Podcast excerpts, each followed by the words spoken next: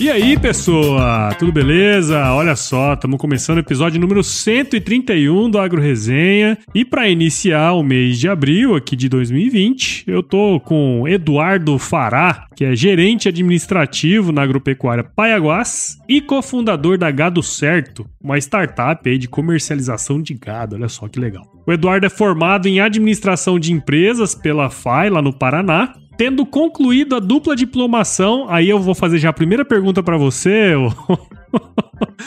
ô... Eduardo. Como que pronuncia esse negócio aí, cara? Fachhochschule Münster. Eu demorei dois anos para aprender. ah, tá. Bom, ele fez a dupla diplomação nessa faculdade aí lá na Alemanha, tá certo? E possui MBA em agronegócio e pela Exalc. Eduardo, muito obrigado por participar aqui com a gente e seja bem-vindo ao Agro Resenha Podcast, cara. Eu que agradeço a oportunidade de participar do podcast pioneiro do agro no Opa, Brasil. Tamo aí. Um prazer imenso aí em bater esse papo com você e com os ouvintes. Tá vendo aí, turma? Você que tá escutando aí, ó, não sai daí porque esse bate-papo tá muito legal. Você ouve agora Agro Resenha Podcast Aqui, a porteira não tem tramela para quem busca se informar sobre assuntos ligados ao agronegócio. A apresentação: Paulo Ozaki.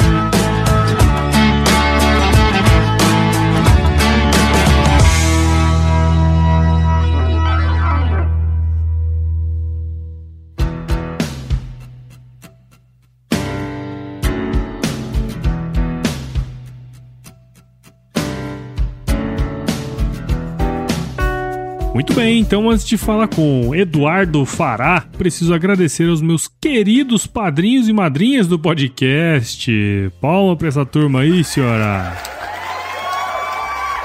Cada apoio de cada pessoa aqui contribui demais pro desenvolvimento aqui do podcast, viu? Muito obrigado. E se você que está aí ouvindo ainda não é um apoiador aqui do Agro Resenha, não deixe de acessar o nosso site lá, o www.agroresenha.com.br barra patrocine e encontre lá um plano que combina contigo, cara. Lembrando que é, para você que está escutando aí, eles começam a partir de 5 pila aí por mês, tá certo?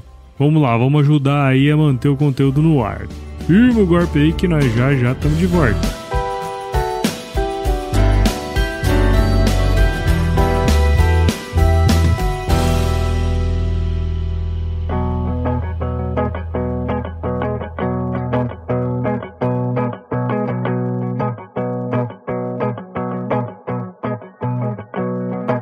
Tô aqui de volta então com o Eduardo. O Eduardo, então pra gente começar aqui essa, essa prosa, essa resenha aqui, cara, tem como contar pra gente um pouquinho aí da sua história? Começar antes do começo da minha história, né? oh, vamos nessa. Foi no final dos anos 70 quando meus pais, como muitas outras famílias da época, né, vieram do Paraná pro Mato Grosso para fazer a vida, né? E uhum. na época minha mãe é médica recém-formada e meu pai na época tinha 20 28 anos, a idade que eu tenho hoje, era corretor de grãos e recebeu uma oferta no Mato Grosso. Já naquela época ele sonhava algum dia poder comprar um, um, pedaço de terra no Mato Grosso, mais especificamente em Tangará da Serra, que é onde nós temos a fazenda hoje. Então você vê que o velho é determinado. Uhum. Consequência disso, eu nasci em Cuiabá, né? Tenho muito orgulho de ser cuiabano, acima de tudo, mato-grossense. Cuiabano é a melhor espécie do Brasil, rapaz. E eu concordo.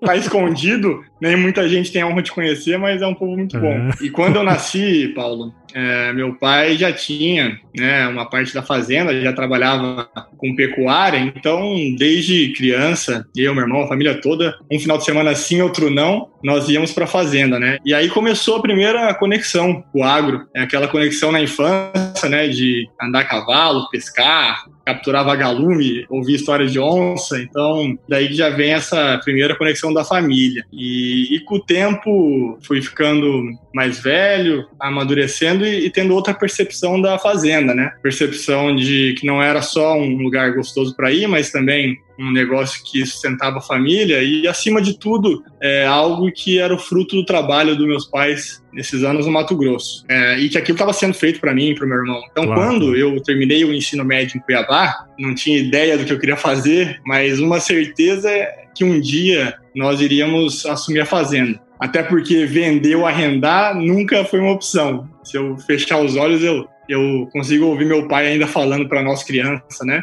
Terra não se vende, se compra. É, foi uma verdade. lavagem cerebral desde pequeno. E finalizando o ensino médio em Cuiabá, tava fácil, né? Fui fazer administração, que é o que manda o figurino. É. O dilema era onde, né? Então, é, tinha três opções na época. Eu queria fazer na GV em São Paulo, meu irmão já fazia faculdade em Curitiba, que daí era mais fácil ir para lá, e, e, a terceira opção que meu pai mais simpatizava era ficar fazer faculdade em Cuiabá e já calçar a botina. Uhum. Minha mãe sempre, por outro lado, apoiou, deu maior força, né? É, pra gente estudar fora, ver outras realidades. E eu lembro que o dia que eu decidi estudar fora de Cuiabá foi que eu liguei pro meu padrinho, que era, ainda é um conselheiro, e ele me incentivou a ir para Curitiba, porque é, tinha um curso numa faculdade muito boa, que eu já entro em mais detalhes, uhum. mas o curioso é que eu lembro que ele, ele me convenceu a ir para Curitiba e ele ligou pro meu pai, né? É. E para convencer meu pai a deixar eu ir, né? e eu lembro que ele, que ele falou: Olha, pô, Emil, deixa o rapaz estudar em Curitiba. Aliás, ele tá indo para Curitiba, né? Não tá indo para Alemanha. E o pior é que eu fui para Curitiba, mas depois fui para Alemanha, né? Então, acho que meu pai até hoje lembra disso. Certeza. É, mas esse curso em Curitiba é, era um curso de administração integral, das 7 às 5 da tarde, segunda a sexta. Então ele era bem puxado e tinha uma dinâmica de manhã de grade normal de ADM e de tarde nós prestávamos consultoria para algumas empresas parceiras da faculdade, da FAI, que é uma faculdade bem boa. Então, acabou sendo uma opção bem boa, eu curti muito minha época lá em Curitiba, que eu morava com meu irmão, e esse curso ele proporcionava a opção de dupla diplomacia no final, né? Então, ou para os Estados Unidos ou para a Alemanha. Uhum. Então, depois de três anos estudando em Curitiba, eu optei para a Alemanha, onde eu finalizei os últimos dois anos, né? Então, eu fiz três anos em Curitiba, dois na Alemanha, na Fachhochschule Münster, e, e, no final tive a oportunidade de trabalhar ainda numa multinacional alemã, que é uma é a maior empresa de reciclagem do mundo, né? Uhum. E até, até esse período, né, o, o que tinha de agro na minha vida era, era contato com a fazenda na infância, adolescência, né? Mas nada na área profissional. Uhum. Foi 2014, foi o último ano que eu fiquei na Alemanha. E sim, no 7 a 1 eu tava lá. Três alemão vendo o jogo. Foi zoado é... pra caramba na rua lá, não?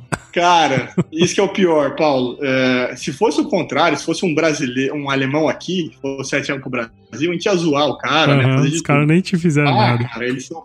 Não, eles são tão educados que no terceiro gol veio um alemão falou: Cara, isso acontece, é futebol, sabe? Pior ainda, o cara te consolar. Aí que eu fiquei. Filha da puta, né, cara? é, é. Eu... Zoa, é melhor, né, cara? Zoa, pô. Então esse foi o, o, o, fim do período na Alemanha e aí eu vim início de 2015 pro Brasil. História muito legal, tanto da sua família como sua, né? Acho que explica muita coisa e nós vamos tratar de muita coisa sobre isso também, né? Pegando o gancho aí que você falou, né? Que você voltou da Alemanha em 2015. É, lá no início eu falei, e você falou aí também, né? Que você trabalhou por lá, né? Você falou que já tinha mais ou menos na mente de voltar para cuidar dos negócios da família. Mas assim, como que foi essa decisão, uma vez que você já estava lá, né? Quando você voltou para assumir os negócios. Como que foi essa decisão aí para você? Paulo, é. Então, na realidade, quando eu fui, eu eu pensava em voltar. Então, quando eu saí de Cuiabá para ir para Curitiba, eu pensava em voltar para Cuiabá. Quando eu saí de Curitiba para Alemanha, eu pensava em voltar para o Brasil, né? E, e provavelmente para Cuiabá. Mas, depois de dois anos lá, eu pensava em ficar lá, para ser bem sincero. Uhum. É, é, todo mundo quer, né? eu... né? Pra falar a verdade. é, eu tinha 23 anos na época, eu tinha um emprego bom, tinha carro da empresa, é, morava com, com, os amigos, né? E aquelas, aquelas vantagens de qualidade de vida da Europa. Então, na época, eu, eu pensava em ficar lá. Mas acabou que, que não foi muito uma opção. Na época, que foi final de 2014, meu pai teve é, problema de saúde e teve que se afastar um pouco da, do trabalho. E, e aí o meu irmão, que na época trabalhava com ele, passou nesse período para um mestrado na Califórnia. Uhum. E como ele estava segurando a barra aqui enquanto eu estava lá, eu não pensei duas vezes, né? Uhum. Então arrumei a mala, tomei uma cerveja quente lá e parti pro Brasil. e foi começo de 2015. Então, eu não pensei muito na hora, assim, né? É, quando eu cheguei, eu, eu vim direto a Tangará, quando eu cheguei foi um baque forte, né? Uhum. É, normal, de, de se readaptar e, enfim, mas é, com o tempo foi se mostrando uma sorte, né? Uma, hoje eu, é, tem aquela frase lá do Steve Jobs, aquele vídeo, que ele fala: quando a gente toma decisão, a gente não consegue saber se vai ser boa ou ser ruim, mas Sim, lá da frente a gente olha para trás e, e, e, une os pontos. E hoje, eu olhando para trás, eu fico satisfeito e, e feliz que tenha acontecido dessa maneira. Eu imagino que todo esse processo de decisão, ele, ele, ele faz parte da vida também, né? Você é um cara jovem, voltou de lá querendo fazer isso, eu acho que esse é, é, o principal ingrediente aí do molho, né? É querer vir e querer assumir os negócios, né? Com certeza. Quando eu assumi aqui a fazenda e eu vi o universo que era o agro, né? Que era a pecuária e tudo que tinha para se explorar aqui, deu aquele medo de, nossa, se eu não tivesse voltado, eu ia perder isso aqui tudo, né? Então, hoje eu olho e fico muito satisfeito de, estar aqui, de, de ter ainda tanto tempo pela frente, tanto trabalho e, e tanta coisa, né? Então, é por aí mesmo. Você voltou para assumir os negócios e eu imagino que fazer isso não deve ter sido uma tarefa muito fácil, né? Porque imagina, você estava fora do, do ambiente e voltar não é um negócio tão simples assim, né? Eu queria que explorar um pouquinho isso aí, se você pudesse contar pra gente Primeiro, qual que é o negócio aí da fazenda? E segundo, quais foram as maiores dificuldades que você teve tem tido aí nesses últimos, últimos anos? Então, hoje o negócio da fazenda é recria e engorda de bovinos, machos, né? Então, uhum. é, isso significa que nós compramos bezerro ou boi magro, recriamos a pasta e depois terminamos, né, ou finalizamos a engorda em confinamento ou semi-confinamento. Né? Esse é o negócio da fazenda. Uhum. A fazenda é certificada Europa, então nós vendemos para o frigorífico e, e, boa parte é exportada para a Europa. Uhum. E é uma fazenda que tem um potencial muito grande, como a maioria das propriedades de pecuária. Sim. E isso anima bastante. Das dificuldades, Paulo, acho que a primeira foi realmente quando eu cheguei aqui, né? Então eu voltei da Alemanha, fui direto para Tangará. Uhum. E, e, na época. Mudança, eu... hein, velho? É, deu uma mudança. E na época eu, eu falei, eu não, decidi não morar nem em Curitiba, que meus pais estavam lá, nem em Cuiabá, nem na cidade de Tangará. Falei, cara, uhum. vou morar na fazenda. Né? Uhum. Porque meu conhecimento era técnico era zero, né? Ainda é muito pouco, mas na época era zero. É, então todas as variáveis da produtividade de gado, né? qualidade do bovino, manejo de pastagem, sanidade, qualidade da água, é, nutrição, né? Produção intensiva, extensiva, tudo isso nunca tinha ouvido falar. E eu já cheguei com um nível de responsabilidade aqui de, de gestão na fazenda. Então, uhum. esse foi um período que foi difícil, porque eu estava sentindo o baque de ter voltado e eu ficava mais de 30 dias direto aqui na fazenda. Mas foi um período também de, de muito aprendizado, né? O caminho que eu achei para aprender rápido, eu fui muito em evento, comecei a, a pós na, de agronegócio na USP, visitei muito meus vizinhos, isso é uma sorte enorme, que Legal. tenho vizinhos muito bons aqui. E aprendi muito com meu pai, né? Muito com meu pai. E na época, conheci o, o Juliano Dalcanali, que é um consultor muito bom, que também desde o começo me auxiliou muito. Então, Legal. foi essa primeira etapa. É, depois, uma segunda etapa, eu já estava mais é, falando a língua da pecuária, uhum. e eu uhum. comecei a fazer o que eu sabia, que era a parte de gestão. Né? Então, comecei a levantar os dados, comecei a fazer um rateio de custo, a produção de arroba, todos os indicadores para chegar no final do ano, fazer uma DRE lá e ver se dava lucro ou prejuízo. Porque uhum. até então não tinha nenhum controle, né?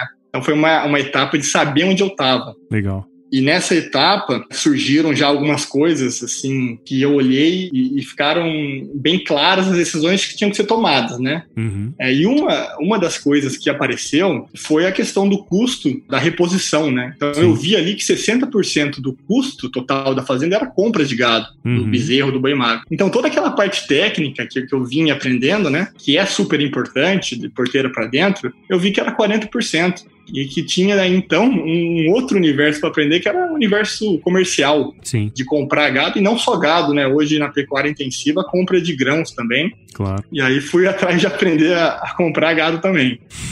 e aí uma terceira etapa que, que é a que a gente está hoje, que é aí não é mais dificuldade, né? Porque quando, quando a gente gosta da dificuldade a gente chama de desafio, né? É. Os coaches ensinam. os coaches colocam isso, né?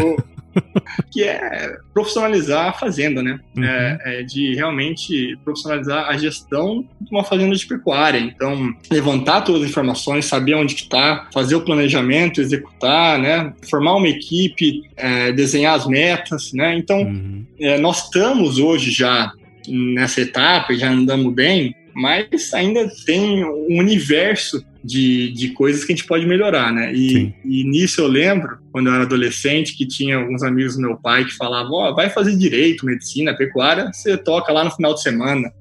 E, e, eu queria achar esses caras hoje, cara, não lembro quem que é.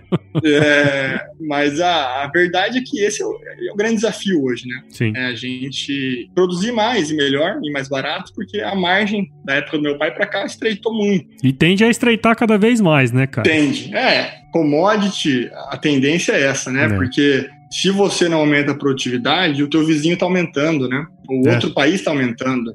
Então aumenta a oferta no mercado e cai o preço, é normal. Isso aí. Né? O, o lado bom é que nós temos hoje uma terceira evolução do agro, né? o agtech e, e várias tecnologias que nos ajudam a produzir mais para continuar na atividade mesmo com uma margem menor. Uhum. É, o desafio agora é, na minha opinião, o bom pecuarista, ele saber dar prioridade. Né? É então, qual é a tecnologia que compensa, qual que encaixa na minha fazenda? E é por aí, cara. A dificuldade sempre teve, mas eu acho que, que as felicidades sempre superaram as dificuldades. Você falou duas coisas aí que me chamaram bastante atenção, cara, que eu queria levar a cabo aqui. Você falou primeiro que quando você veio, você não sabia, você sabia zero, né? Aprendeu muito com seu pai, com os vizinhos e, e foi criando, né? Eu acho que isso demonstra a vontade de querer aprender, né? E a segunda coisa que você comentou aí é que você, apesar de não saber muita coisa é, da fazenda, você usou o conhecimento que você tinha para aplicar, né? Ou seja, bom, vamos ver como é que tá os números, é, vamos fazer uma DRE, né? E isso é uma coisa muito interessante, porque demonstra, é, de certa forma, que a união de dois tipos de conhecimento é, são muito importantes nesse momento, né, cara? Inclusive de sucessão familiar e tudo mais. Eu acho que isso é um puta insight que você deu aí que eu não queria deixar passar, cara. Muito legal isso aí. Eu fico mais aqui na parte operacional e o meu irmão, que tem um conhecimento enorme de finanças uhum. e de vender gado e de travar na bolsa, né? Ele, ele faz mais essa parte hoje de, de gestão de números, né? Legal. E a gente tem é, esse privilégio de estar tá trabalhando junto e cada um fazer uma parte, mas tem muito pecuarista que está sozinho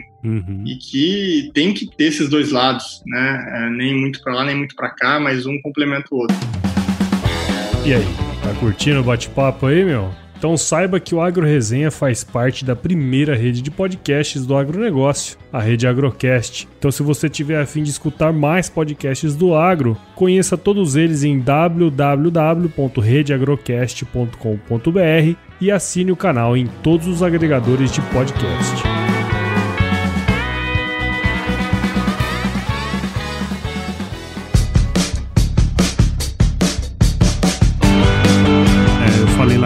Você é um dos cofundadores da Gado Certo, né? Que é uma startup aí de comercialização de gado. Eu acho que um, um, um, negócio bacana, até no ano passado a gente publicou aqui no Agro Resenha. Não sei se a gente publicou aqui, acho que nesse ano a gente não publicou, mas a gente fez um, um meetup aí com você, né? E eu acho que uma das grandes dificuldades que você encontrou aí no caminho fez com que surgisse a startup, né, cara? acho que seria legal você contasse um pouco sobre o que, que é a H do Certo e, e qual que é o problema aí que ela veio para resolver. A H do Certo é uma daquelas startups que surgem da, do problema do fundador. É. Ela surgiu, na verdade, em 2016, foi a primeira vez que a gente pensou na H do Certo, foi quando meu irmão voltou do mestrado dele lá da, da do Vale do Silício, na Califórnia, Califórnia, que era uhum. muito voltado para empreendedorismo, e coincidiu de ser o ano que explodiu as agtechs aqui no Brasil, né? Sim. Então, nós estávamos muito ligados nisso e tínhamos vontade de, paralelo à fazenda, já empreender de alguma maneira, aproveitar essa onda aí da, da agtech.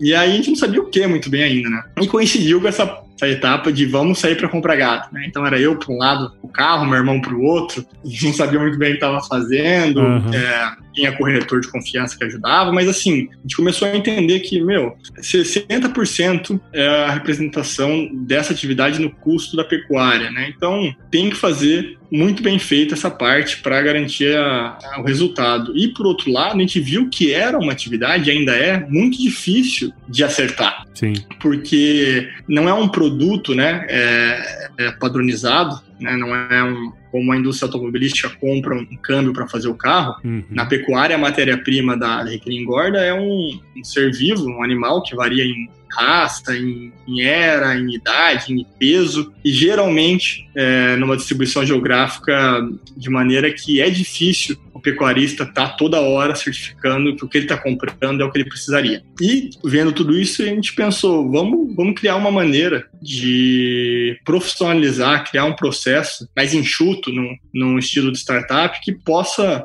é, conectar e também garantir transparência e segurança na negociação. Uhum. E na época a gente conheceu o Denilson, que é nosso sócio, que já era sênior em, em, criar tecnologia, é, startup de tecnologia, e a gente partiu, né? E hoje estamos muito felizes por certo. Uhum. É, então, assim, a primeira coisa, Paulo, é hoje pegar aí os dados do IMEA dos últimos quatro anos, é, em média o Mato Grosso comercializa 13 milhões de cabeça entre pecuaristas por ano. É, um número bem expressivo, né? É, só que se você pegar um pecuarista que compra aí 5 mil cabeças por ano, você vai ver que ele tem dificuldade de achar oferta, porque a maioria do pecuarista não tem acesso nem a 1% desse mercado, porque uhum. é um mercado muito desconectado e, e, muito fragmentado, né? Então, nesse ponto, a gente entrou com a plataforma online e, e criando a rede para conectar mesmo pecuarista, em nível Mato Grosso, né? Para que possa ter ali um centro é, de modo que o comprador receba mais oferta e o vendedor receba mais demanda, né? Mas a gente viu que tinha outras iniciativas nesse ponto, web gados, boi na linha, e que elas não estavam dando muito certo, né? Então, nossa primeira ideia era só a rede, uhum. ser um marketplace. E a gente viu que na pecuária não funcionava, porque é, não existe confiança de você fazer uma compra, um ticket médio de, de 200 mil reais na internet, sem você conhecer o outro lado, né? É, então, aí que a gente entrou com a parte de curadoria. Então, em cada região, hoje do Mato Grosso que nós trabalhamos, nós temos lá um gestor do gado certo, que representa aquela região, que além de filmar, ele pesa, acompanha a pesagem do gado, faz a marcação, faz a negociação, quando fecha o negócio, ele está lá para embarcar o gado. Então, assim, além de conectar, a gente está garantindo é, para ambas as partes transparência e segurança. Então, o que você comprar ali, nós estamos garantindo que é o que realmente é o lote, né? Uhum. E, e aí entra também a parte do atendimento, né? Então, nós não buscamos um modelo puramente transacional, né? De fazer um negócio e, e nos falamos. Nós temos um atendimento de a cada dois meses estar visitando cada pecuarista da rede, perguntando qual que é a demanda do ano, entendendo a realidade dentro da fazenda dele, para ter e ser um, uma espécie de, de um é, gerente de compra da fazenda ou gerente de venda, né? Legal. Esse nível de relacionamento. Para que, por fim, né, o, o, outro pilar que é a consultoria, né? Então, hoje nós temos é, planilhas de viabilidade, informação de mercado, para também ajudar o pecuarista na tomada de decisão, né? Qual tipo de gado que compensa, se é o bezerro, se é o boi magro. Então, é, hoje esse é o escopo que a gente tem da Gado Certo, está indo muito bem, mas é uma startup, a gente sabe que vai mudar muito ainda, né? E temos sido bem recebidos, e é um trabalho que eu adoro, porque é um trabalho que possibilita viajar aí pelo Mato Grosso inteiro e conhecer é, muitas cidades que eu só conhecer de nome, né? E conhecer muitas pessoas especiais também. Isso é Gado Certo. Você explicou bastante pra gente aquele dia, eu acho que quem quiser saber um pouquinho mais, procura aí nas redes, né? Vocês têm todos as, os caminhos aí. E aí é o seguinte, cara, eu tô estreando um, um quadro novo aqui no podcast que eu tô abrindo uma pergunta, mandei seu perfil, né? Antes aí pra uhum. turma lá que apoia o podcast aqui. Veio uma pergunta muito legal eu queria fazer para você. Essa pergunta é do Fábio Makoto Okuno. Ele mora em Fernandópolis, se eu não tô enganado, lá em São Paulo. Ele é amigão meu de vários anos aí e é apoiador aqui do podcast. E ele é startupeiro também, aí ele perguntou uma coisa muito legal, que é o seguinte: como a startup enxerga e lida com o desafio de atuar em um ramo em que a negociação olho no olho é uma arte e uma atividade prazerosa para muitos? Legal essa pergunta aí. Ótima pergunta, cara. Fábio, parabéns pela pergunta. É uma pergunta que eu prazer em responder ela, porque já me deparei com isso logo no começo que nós estávamos fazendo aí a pesquisa de mercado para ver se o gado certo era viável ou não, eu falei com pecuaristas, conversei sobre a ideia, e o primeiro que eu falei, que é um amigo meu de Tangará, ele falou, cara, legal, mas é a parte que eu mais gosto, cara, é ir lá, ver o gado e comprar. É Você tá querendo tirar isso? eu gelei, né? A gente nunca gosta de ouvir feedback negativo, né? Sim. É, da, da ideia. Mas, com o tempo, nós entendemos né, que o nosso trabalho com esse público é traduzir né, a realidade do gado né, da melhor maneira possível, né, através de vídeo, pesagem, marcação, enfim, atendimento. Mas, é, cara, eu respeito e admiro muito aqueles que gostam desse ritual de visitar, de ver e de negociar. E, e a gente sabe que não é a mesma coisa. Uhum. Então, é, os pecuaristas que gostam de fazer isso e que dão conta de fazer isso, eu, eu acho ótimo, porque realmente é uma atividade prazerosa. É, por outro lado, né, como que a gente lida com isso? É, a gente não lida, porque o mercado ele é muito grande. Uhum. E, e, o nosso foco é o pecuarista, né, ou o grupo né, empresarial que entende a importância da compra e que quer aproveitar o melhor do mercado com transparência e, e segurança. Né? Aí que vem o ponto. Muitas vezes não tem tempo para se deslocar, né, uhum. que tem que é, concentrar nas atividades da porteira para dentro. E então é isso, assim, é, eu tenho é, clientes, apesar que esse não é um modelo, mas que às vezes você mostra o vídeo, a pesagem, tudo, e ele fala, Eduardo, mas posso ir lá ver? e, e, você vê que não é, não é por o cara tá desconfiando, é porque ele quer ir lá. Sim. E às vezes eu vou junto. Então, é uma ótima pergunta, Fábio, e é realmente uma parte gostosa da, da pecuária. Ainda mais quando tem um chimarrão gelado no curral esperando. Às vezes não tem. Às vezes não, né? Tereré. mais, mais fácil encontrar um tereré. Chimarrão gelado, hein? Vamos matar. Mas, é, vai mesmo. Inclusive eu. É, os gaúchos. O Ângelo deve estar tá louco agora. Mas legal, cara. Pô, muito bacana aí saber um pouquinho da sua história. Agradeço muito, Eduardo, sua participação aqui no Agro Resenha. Tenho certeza aí que quem escutou achou muito legal a sua história, né? Apesar dela estar tá ainda no início aí, tanto na, na fazenda como na startup, eu acho que tem um futuro muito legal. Cara, parabéns pelo seu trabalho, viu? Obrigado, Paulo. E eu que quero dar parabéns aí pelo, pelo podcast. E eu lembro muito daquela etapa quando eu cheguei e não sabia nada. E o que mais me ajudou foi canal de conteúdo, foi, foi palestras, enfim. Então, eu senti na pele aí o valor do que é você ter um canal que traz tanta informação rica como você é, produz aí no, no Agrocast. Então, muito obrigado, eu que agradeço e um abração aí para todos os ouvintes, em especial aí para o Fábio, muito cara bom. das boas perguntas. Ele é bom mesmo nesse negócio aí, viu? e cara, e como que a galera aqui do Agro Resenha pode acompanhar o seu trabalho, velho? Paulo, é, na fazenda é só vindo aqui, porta está aberta. No, no Gado Certo tem o Instagram, que é Gado Certo mesmo. Uhum. É, e tem o site www.gadocerto.com.br. Legal. E, e, agora aqui pelo Agrocast, né? Estamos ficando famoso. é isso aí, muito bem, muito bem, cara. Bom, agora vamos para a parte mais importante aqui do podcast, não? Que é o quiz. Vamos embora. quiz. Cara, qual que é a sua música antiga predileta? Cara, antiga. é difícil, porque eu só gosto de música antiga, e aí fica mais difícil. Mas é, uma, vamos colocar aí é, Sultans of Swing, do ah, Dire Straits. Bom, bom, bom demais, bom demais. É antiga o suficiente. Ela é boa. a turma vai estar tá escutando aí agora, viu? Opa, então põe no meio, que dá fica mais animada no meio. Verdade. Well, you step inside, many faces. E cara, qual que foi o lugar mais legal que você já visitou? Cara, Capadócia, cara, na Turquia. Legal. Aquele lugar lá que tem as montanhas coloridas, os balões subindo. Só não consegui subir de balão, mas o lugar ah, é lindo. não dá medo daquela porra, não. Parece que vai um bater no outro, cara. Cara, eu fui dois dias para subir e tava ventando muito, não consegui. É mesmo. Ah, Fiquei tá. triste, mas o lugar é lindo. Tá tudo certo. E Eduardo, na cozinha, cara, qual que é a sua especialidade? Não dá para falar outra música não, Paulo? Vixe Maria, cara. Só tô trazendo nego ruim de cozinha aqui, bicho. Tá doido. Ó, oh, cara, pra não deixar sem resposta, é. eu sei assar bem um carneiro. Ah, mas nem é isso me salva, porque o churrasqueiro da família é meu irmão. Então, mas um carneirinho eu, eu, eu posso assumir a responsabilidade aqui. Então tá certo, então tá certo. Vamos ver aí o dia que eu for na fazenda aí, hein? Tô de bola.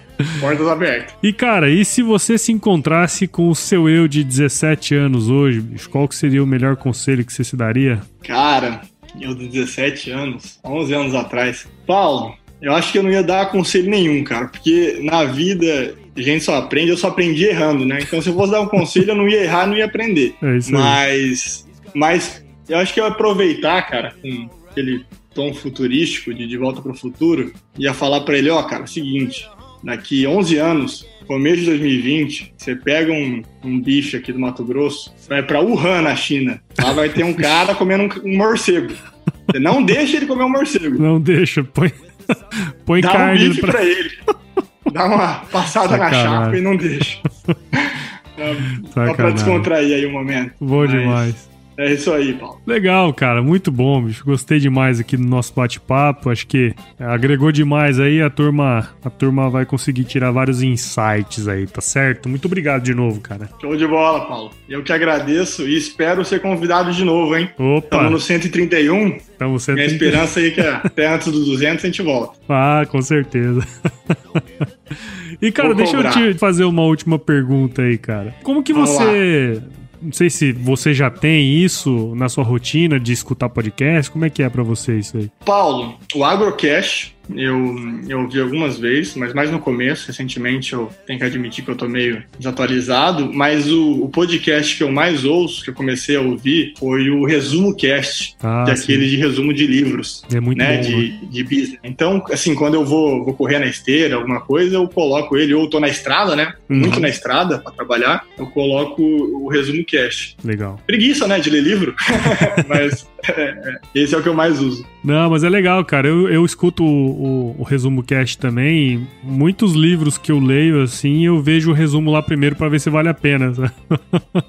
eu acho que é uma boa curadoria pra leitura aí. Mas legal, cara. Acho que é, é interessante saber um pouco disso, porque eu imagino que é, você colocou isso na sua rotina de alguma maneira. E é o que eu tenho falado pra turma aqui, né? Tem que colocar o podcast na sua rotina e aqueles podcasts que você gosta e que você escuta, indicar pra turma, pros seus amigos, pros conhecidos, né? Pra que o canal que você gosta aí cresça, como é o caso aqui do Agro Resenha, né? Então, só pra gente finalizar, eu queria que você que tá escutando aí, ó, Sugira o, o Agro Resenha para quem é seu amigo. A gente está disponível em todos os agregadores de podcast aí, Apple, Google, Spotify. Não deixe de seguir as redes sociais aqui do podcast também, o Instagram, Facebook e Twitter. E entre no nosso grupo do WhatsApp aí, que o link tá lá na bio do Instagram. E também escreve pra gente aí no contato agroresenha.com.br. Muito bom então, feito, doutor Eduardo. Foi muito legal conversar com você aqui, viu, meu? Valeu, Paulo. Foi divertidíssimo. Além de muito produtivo,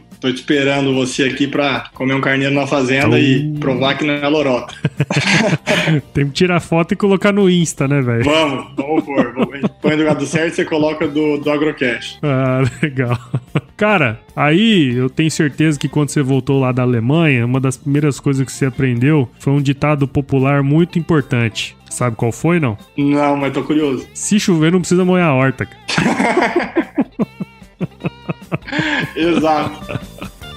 É um, é um ditado cuiabano, Paulo? Só o ditado do podcast, meu. Pra gente finalizar aqui. Gostei. Vou usar.